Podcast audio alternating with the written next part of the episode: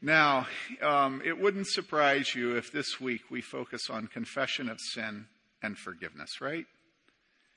Because it's a good thing to focus on after last week, right? And so let's read together the Lord's Prayer and then what Jesus says afterwards. He gives the Lord's Prayer and then right afterwards he gives an exhortation. All right? So, and my mother is here. If you want to know who my mother is, the one that rebuked me, they know you intimately because I always talk about you. That's my mother. We call her Mud. I'd ask you to raise your hand, but despite me, you would refuse to. All right. Pray then in this way Our Father who is in heaven, hallowed be your name. Your kingdom come. Your will be done on earth as it is in heaven.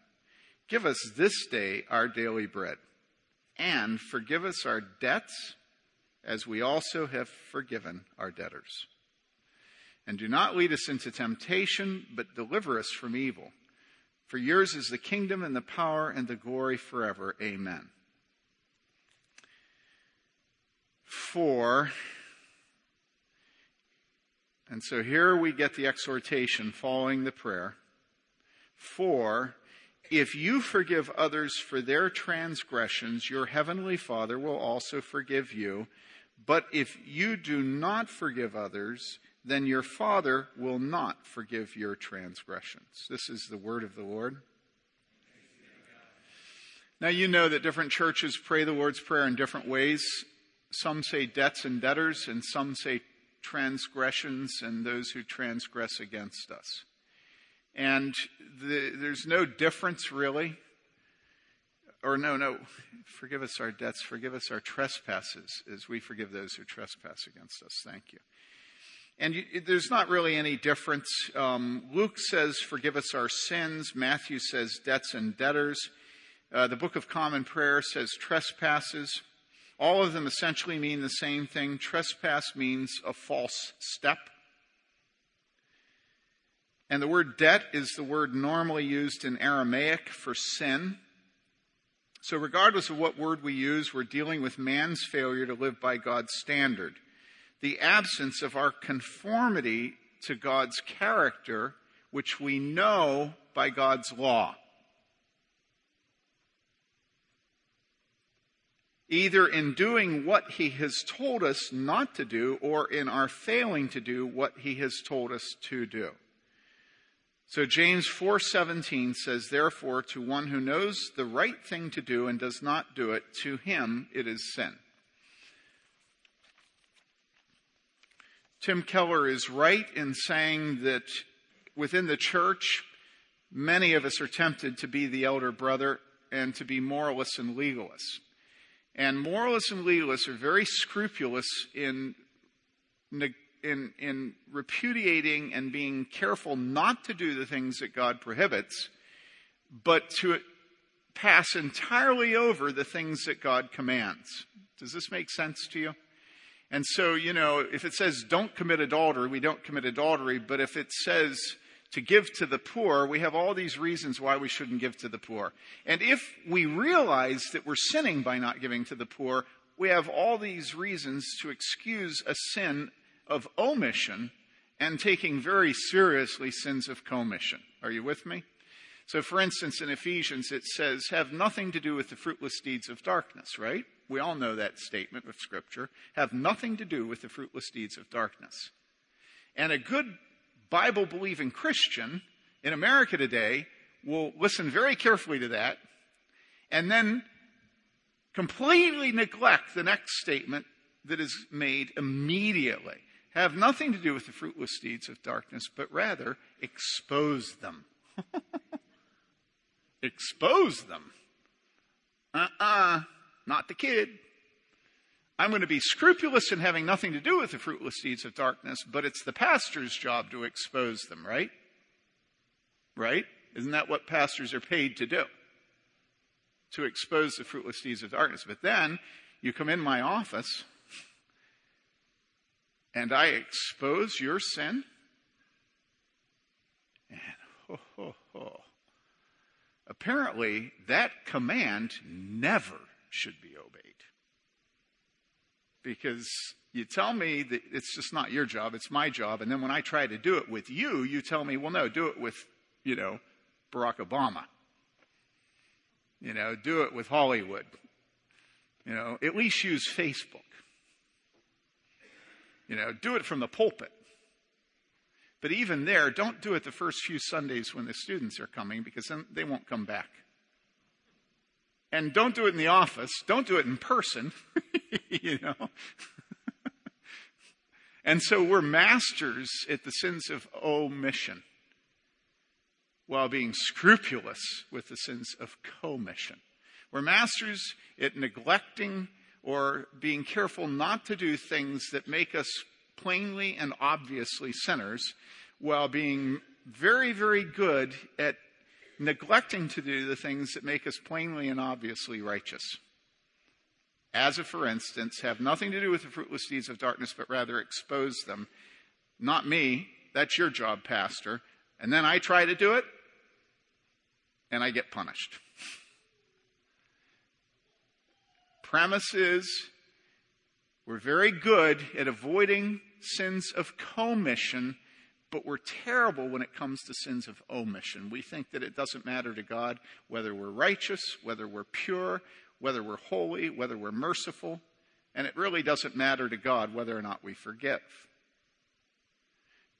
And that's what I want to focus on today is that God takes very seriously this petition of the Lord's Prayer, which is, Forgive us our debts as we forgive our debtors. Two commands. We are to confess our sins to God, and we are to forgive the sins of others against us.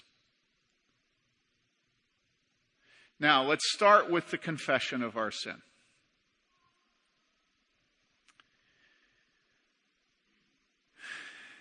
You get tired of hearing it, but I want you to think of farmers and I want you to think of doctors because in America today, the expectation of pastors is that they will be completely ineffective, that they'll be chaplains instead of pastors.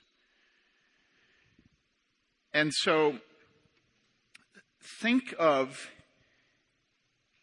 pastors being farmers, this last week, my mother and I were coming down from Chicago and we stopped at, at Fair Oaks Farm. Any of you done the tour at Fair Oaks Farm? Fantastic. It's worth three and a half hours up and three and a half hours back to have an hour of the tour. Trust me. And so you go through this tour, and one of the things you see is they take you into this little room overlooking a turntable on which 73 cows are rotating. All right? And you're looking down from above, and as the cows go by, they're being milked. It takes about eight minutes for them to make the cycle. Some of them have to go around twice because they're slow milkers, right? All right? And as you look at it, you'll see a computer monitor. It's a weird one, but it's in between every cow. And on that computer monitor, they're downloading from uh, the whatever it is that's on the cow the information about the cow. And of course, the most important information is how much milk the cow's giving, right? But they also download how many steps that cow has taken every day. And so this particular farm has between 30 and 35 cows, 1,000 cows, excuse me, 35,000 cows. All right. And they're keeping track of how many steps the cows take every day. Because how many steps the cow takes is an indication of the cow's health. So one cow takes, you know, three steps too few for a period of a week. And I'm sure they have a computer program. It spits the cow out and says cow number 75ABZZZZ has taken seven steps fewer every day than normal. And so they go to the cow and they say, You're not walking enough. And the cow says, How can you just come to snap judgments like that about me? I mean, all you have is numbers. Is that what I am to you? Just a number? And I have cycles of steps. and it doesn't mean anything. And furthermore, bam, he kicks you or he steps on your foot. Or she. Thank you, David.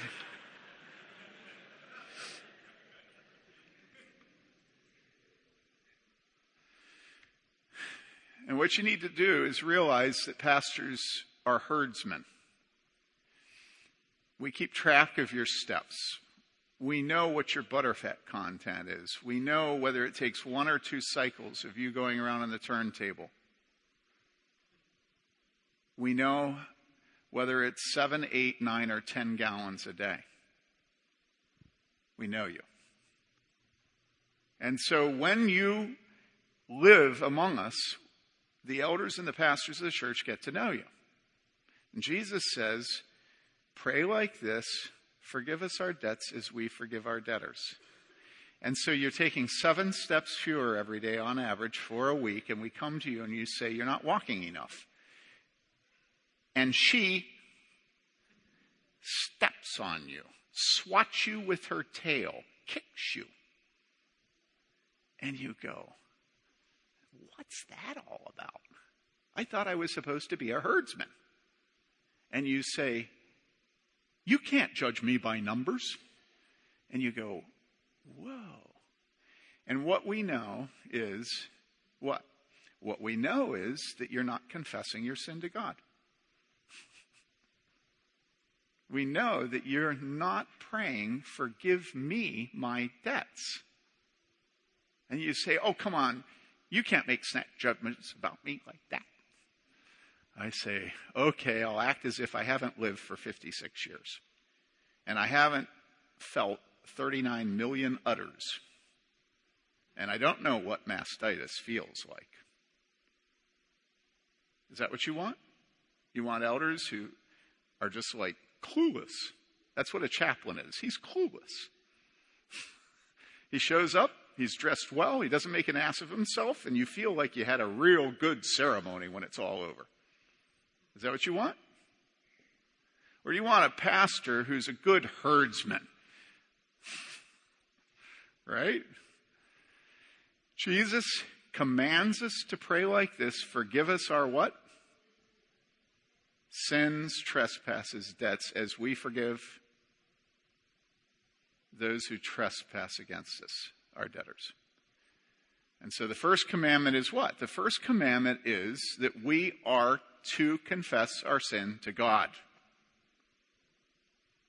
And if we don't confess our sin to God, we'll start taking fewer steps, and pretty soon the computer will spit us out and will come to the attention of the pastors and elders. And they'll come to us and they'll say, Well, you're not taking enough steps. And then, if you kick him,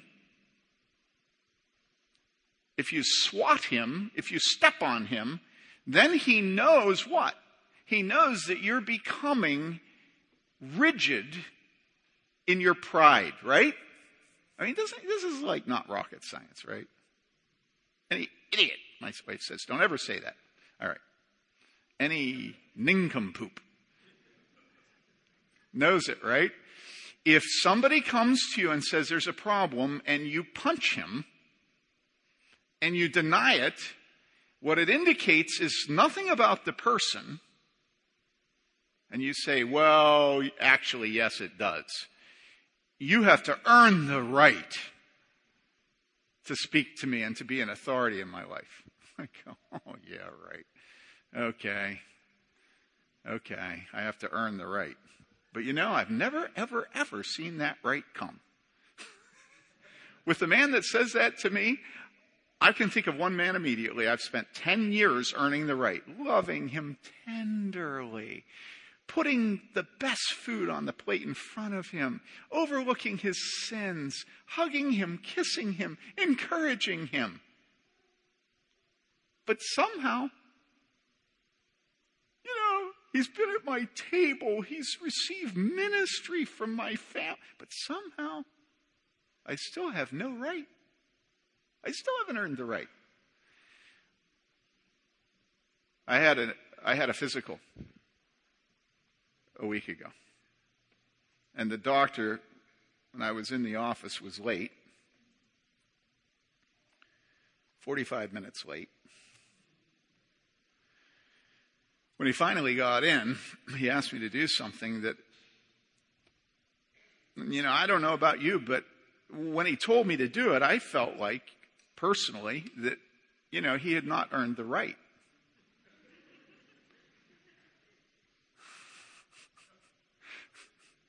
Namely, to strip and to put on a gown that exposed my nether regions. Now, for you women, I'm sure that this is something that's much less significant to you. But to men, on the level of significance from little to high, it's way up there, way up there, right? And so I looked at him when he told me what to do, and I said, You have to earn the right.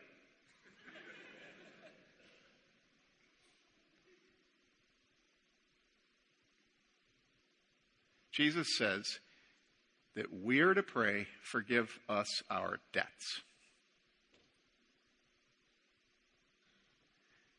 And if you live with your children, with your wife, with your pastors and elders, or if you're a woman with the Titus 2 women of this church who are older, in such a way that if they ask you to put on the gown, you tell them they don't have the right, they have to earn the right, and then you punch them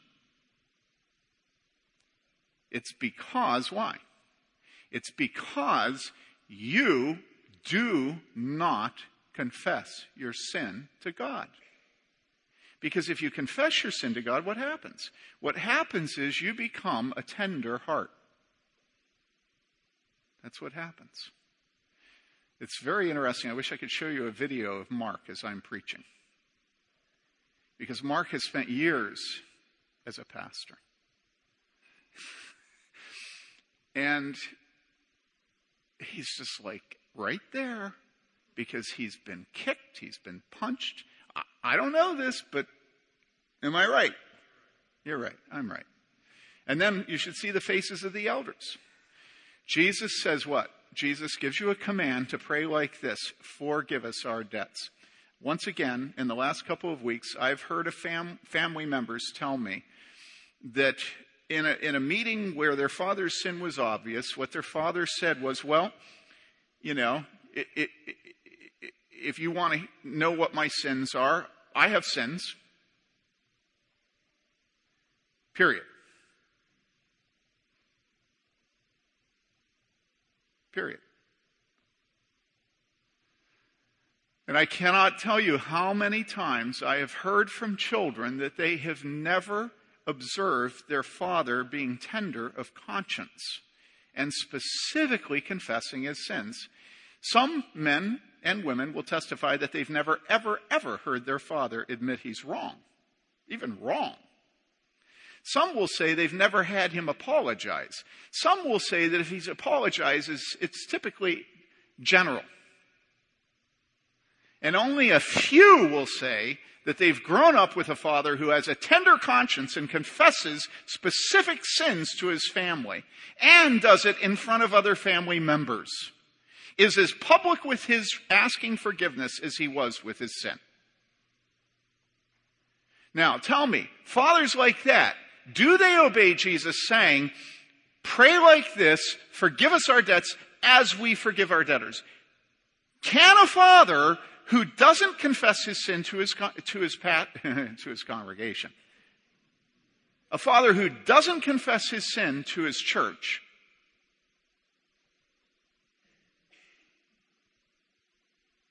To his little church on a prairie. Can a father who does not rejoice in the gift of repentance in front of the people that are most dear to him can that man be a man who prays like this, forgive us our debts, who asks God to forgive him? I mean, after you confess your sins to God, what is your wife? Your wife's just another sinner. God is holy. You know? Forgive us our debts. Pray like this forgive us our debts.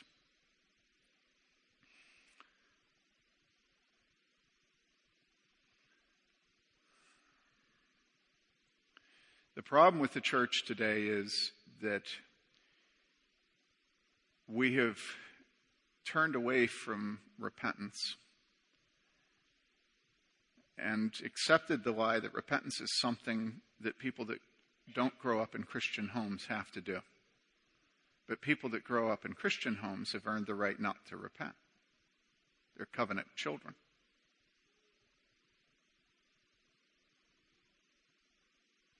And even those who have grown up in non Christian homes only have to do it once. And from then on, they have a get out of jail free card. They don't have to repent anymore. After all, repentance isn't a work. And we're not saved by works, we're saved by grace. But do you remember that by common reckoning, the, the Reformation started with the 95 Theses being nailed to the wall of the Wittenberg Church by Martin Luther? And do you remember what the first of the 95 Theses was?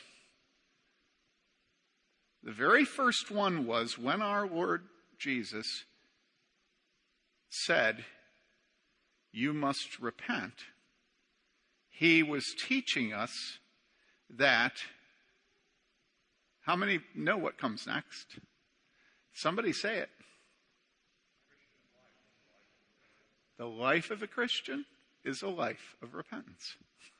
Or another way of saying it is, when our Lord Jesus said you must repent, he was teaching that the life of a Christian is a life of repentance. Jesus says, pray like this, forgive us our debts as we forgive our debtors. And so it's the command of Jesus Christ, who we claim to love, that we're to confess our sins. My brother wrote a blog post that's at Baylyblog on the gift of confession of sin. And one of the points he makes is no confession of sin is a confession of sin if it's just general. Remember the father saying, Well, if you want to know whether or not I sin, I have a lot of sins I could tell you. Period. Specificity? None. None at all. So, is that a confession of sin? No, it's a hypothetical construct. What is a confession of sin? Well, I'll tell you, speaking personally, the confession of sin is something that a man will do anything to avoid. Just like turning around in a car and admitting you've been going the wrong way. When I was a young man, as I aged in my late teens, by God's mercy, my sins became ever more clear to me. Not because of the preaching of the word in my church, because you never heard sin from our pulpit. It was just salvation every time. Grace, grace, grace, grace, grace, grace. But I had a father and I had a mother who just made my sin clear to me. I remember my mother, I remember my dad. My dad saying to me, Tim, a double minded man is unstable in all his ways remember my father saying over and over again, the heart is deceitful above all things and desperately wicked. Who can know it? And so as I grew, my heart, sin, became clear to me, and it became a burden that was so heavy I couldn't bear it. I absolutely couldn't bear it. And, and then it grew. When it was unbearable, then it grew. Precisely then it grew. And so I came to the point where I thought, you know, um, no man can bear this sort of thing. And so I'm going to just shut down my conscience. Now, I know none of you have done this, but I did it. And so, how did I shut down my conscience? Well, I shut down my conscience in the usual ways, right? I smoked dope. Oh, I was a legalist. I never bought it. I just smoked it when I got in a car, and and they they offered me a toke, right? That was that was it. I didn't buy it.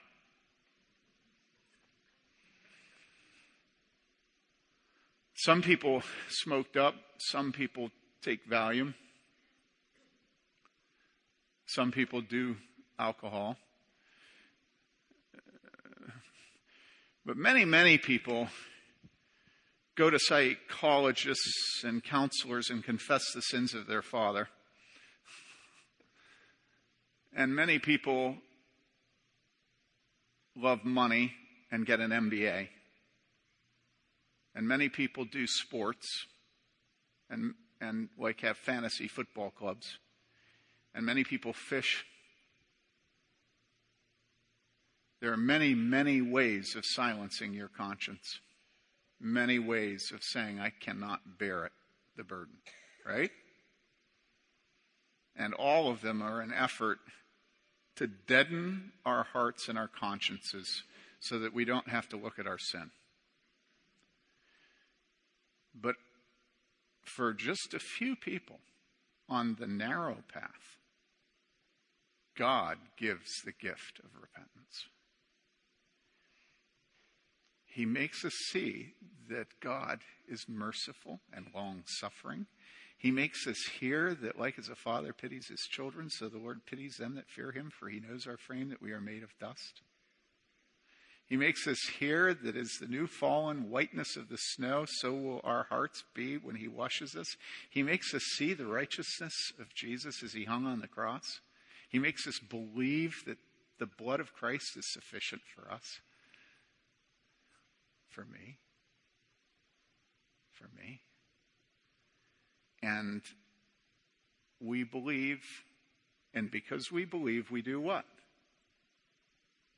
because we believe, we confess our sins specifically and we repent because we have faith. And then, what does he do? He washes us. The blood of Jesus Christ cleanses us from all sin.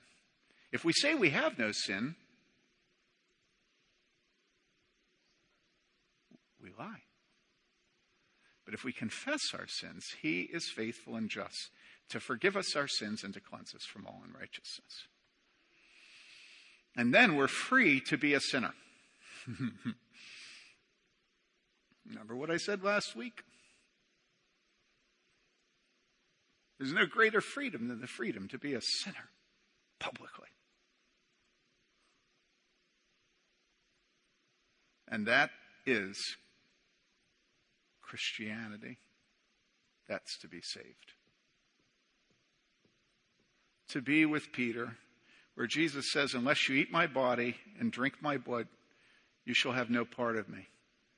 And then everybody left. Everybody that was there because uh, Jesus fed them. When he said, Unless you eat my body and drink my blood, you shall have no part in me. And everybody left. And Jesus turned to the disciples and he said, Are you guys going to leave too? You ever think of Jesus having fear, being insecure? He says, Are you guys going to leave too? Was he faithless at that moment? And then we see the life of faith. Because we see Peter, the big mouth, and Peter says, What? Lord, who else are we going to go to? You alone have the words of eternal life. Why? Because Peter had obeyed Jesus, who said, Pray like this, forgive us our debts, as we forgive our debtors. Now, that's really interesting, isn't it? You go to Jesus and you ask him to wash you with his blood. And he ties it to your forgiveness of those who have sinned against you. And he tells you to pray, forgive us our debts as we have forgiven our debtors. And so in churches around the world for 2,000 years, people have prayed the prayer who have no forgiveness in them for their husband, for their wife, for their father, for their mother, for their pastors, for anybody, for their doctors. No forgiveness in them. And blithely they go along and they say, Forgive us our debts as we forgive those who, who are our debtors, as we forgive those who have trespassed, sinned, sinned again. Forgive us our debts. And all they think is, Forgive us our debts. Forgive me my sins, God, as I forgive those who have sinned against me. But it's clear from the way that the rest of the sentence comes out that there's no reality to the rest of the sentence to us, isn't it? Forgive us our trespasses as we forgive those who trespass against us. And then lead us not into temptation. So, forgive us our debts as we forgive our debtors. And lead us not into temptation. For thine is the kingdom and the power and the glory forever. Amen.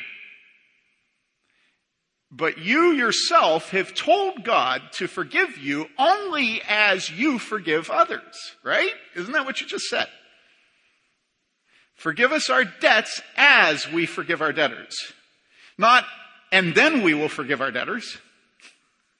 Forgive us our debts as we forgive our debtors.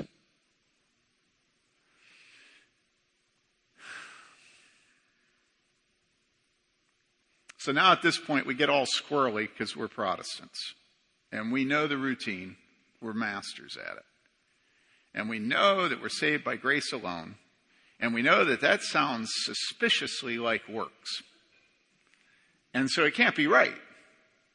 And so somehow our pastor has not quite exposited the text in such a way as to lift Christ high. I mean, you understand what I'm saying?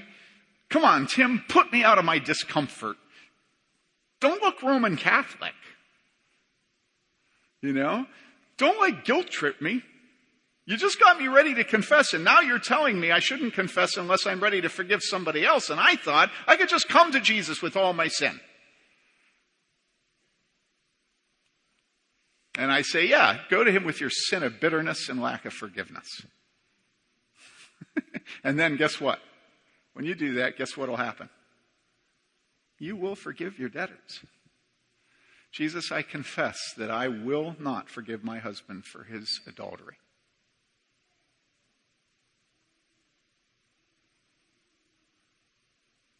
Would you please help me? You remember Tetzel? Tetzel's the dude that went around building the Sistine Chapel by holding people's loved ones over hellfires. And he would tell people that the minute you put a coin in the box that a soul springs free. This is what he'd go around Europe saying. Started the Reformation. It was his actions in selling God's salvation so that the Sistine Chapel could be built that started Luther thinking about it, and then he wrote the 95 Theses. So Tetzel's the dude that says that the minute a coin goes in the box, a soul springs free. The only thing is, he had it wrong. It's not when you put a coin in the box that a soul springs free. It's when you pray to God and say, Father, forgive me my debts. One of them being, I can't forgive my husband. A soul springs free. Because that's a prayer that God hears. How do we know it? Because He says if we confess our sins, He is faithful and just to forgive us our sins and what? To cleanse us from all unrighteousness. And you say, well, you know what? Honestly, I can't forgive my husband. And I say, Yeah, I know. That's why you prayed that.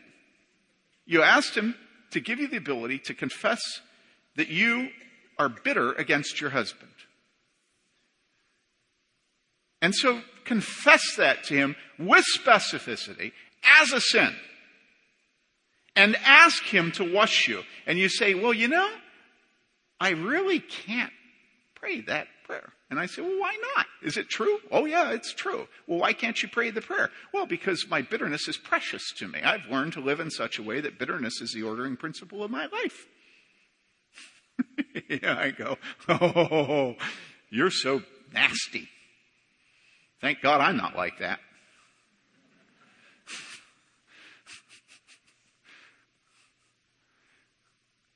But let me point out to you that you prayed, forgive us our debts as we forgive our debtors. So if you will not ask God to take your bitterness away, you are not forgiven. And you say, wait a second, you just got Roman Catholic on me. I say, no, I didn't. I just am expositing, preaching what Jesus said. That's it. And you say, yeah, but clean it up for me, Pastor, because I want to be bitter. And that's the whole point of being Protestant. You know, you can be bitter and sin that grace may abound. And you don't have to take up your cross. You don't have to die. And I say, listen, what do you want? You want a herdsman or you want a chaplain? What do you want?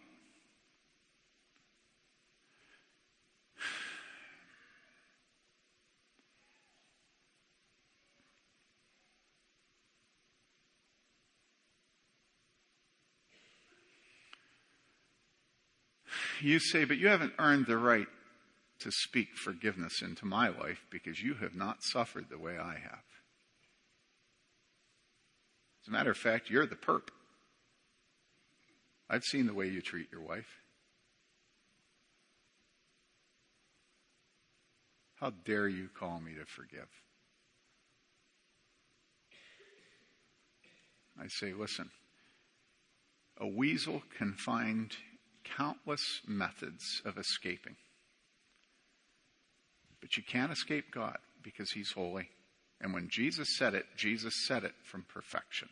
And He made it a command, and He tells you to pray it in such a way that if you refuse to forgive your husband, you are in a prison of your own making, and you have judged yourself by praying, Forgive us our debts as, forgive me my debts as I forgive my husband who committed adultery.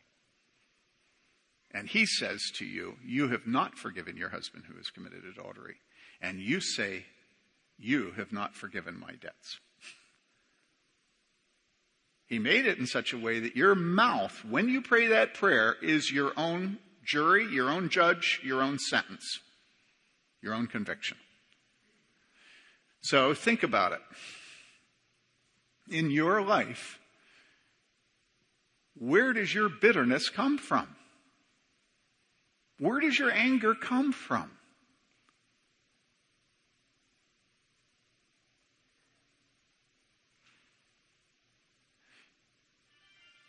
Whose fault is it if it's not yours? Whose fault is it?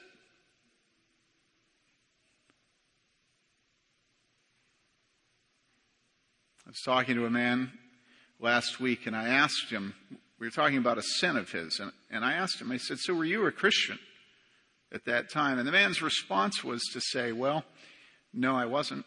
And I said, Well, how do you know you weren't a Christian? He said, Well, at that time in my life, I never, ever took responsibility for my own sin. It was always somebody else's fault.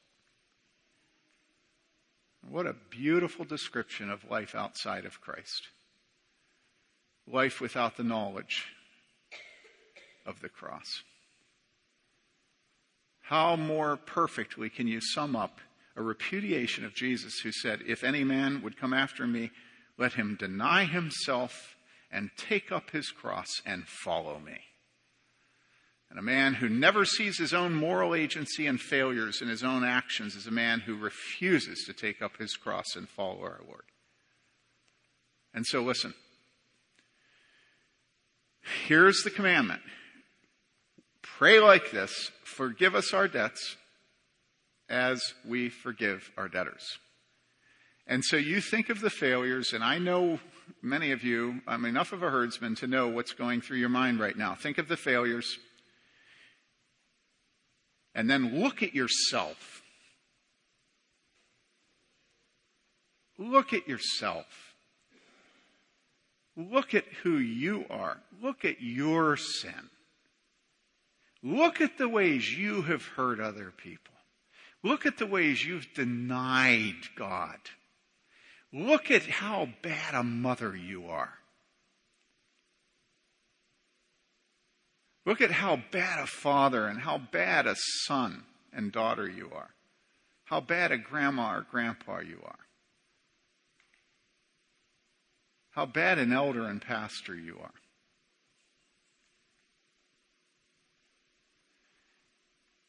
And ask God to magnify his glory in your life. And you say, Oh, yeah, yeah, that's a prayer I'll do. And I'll say, Okay, by showing you how wicked you are. Because when we confess our sins, God is glorified because it makes Him great and us nothing. Look at who you are. And then turn to your father, your mother, whoever it was that hurt you, a doctor, a pastor. Turn to them. And with God as your witness, tell them why you are bitter and will not forgive them. And justify yourself. And if you know God, you won't be able to do it because your sin will overwhelm you so much that you will run to forgiveness with them because you'll tremble to think of God dealing with you the way you deal with your husband, your father, your brother. This world is very brief and then you stand before God. And you have a very short period of time to discover by the work of the Holy Spirit your sin. And many of you are spending your lives discovering other people's sin.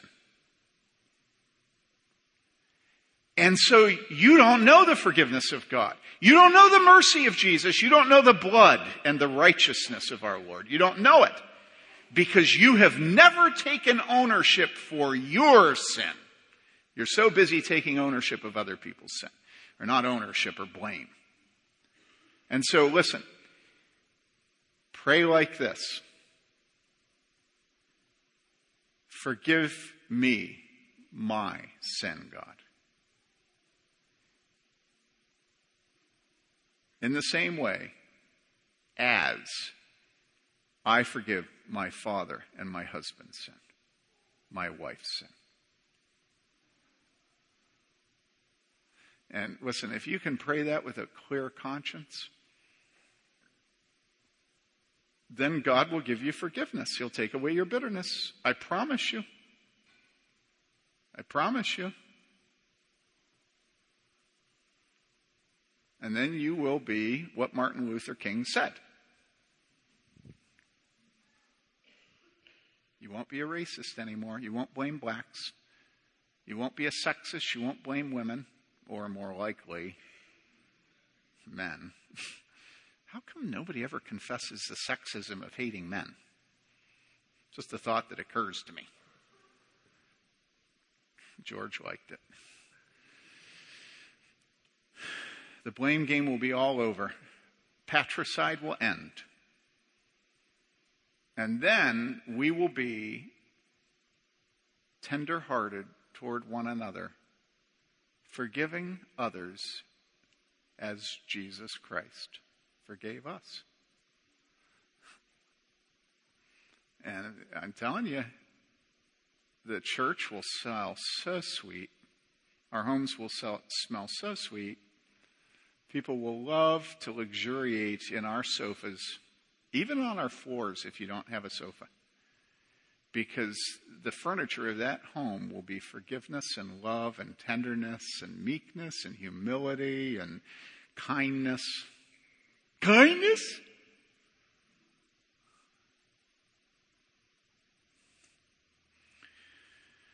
Let's pray.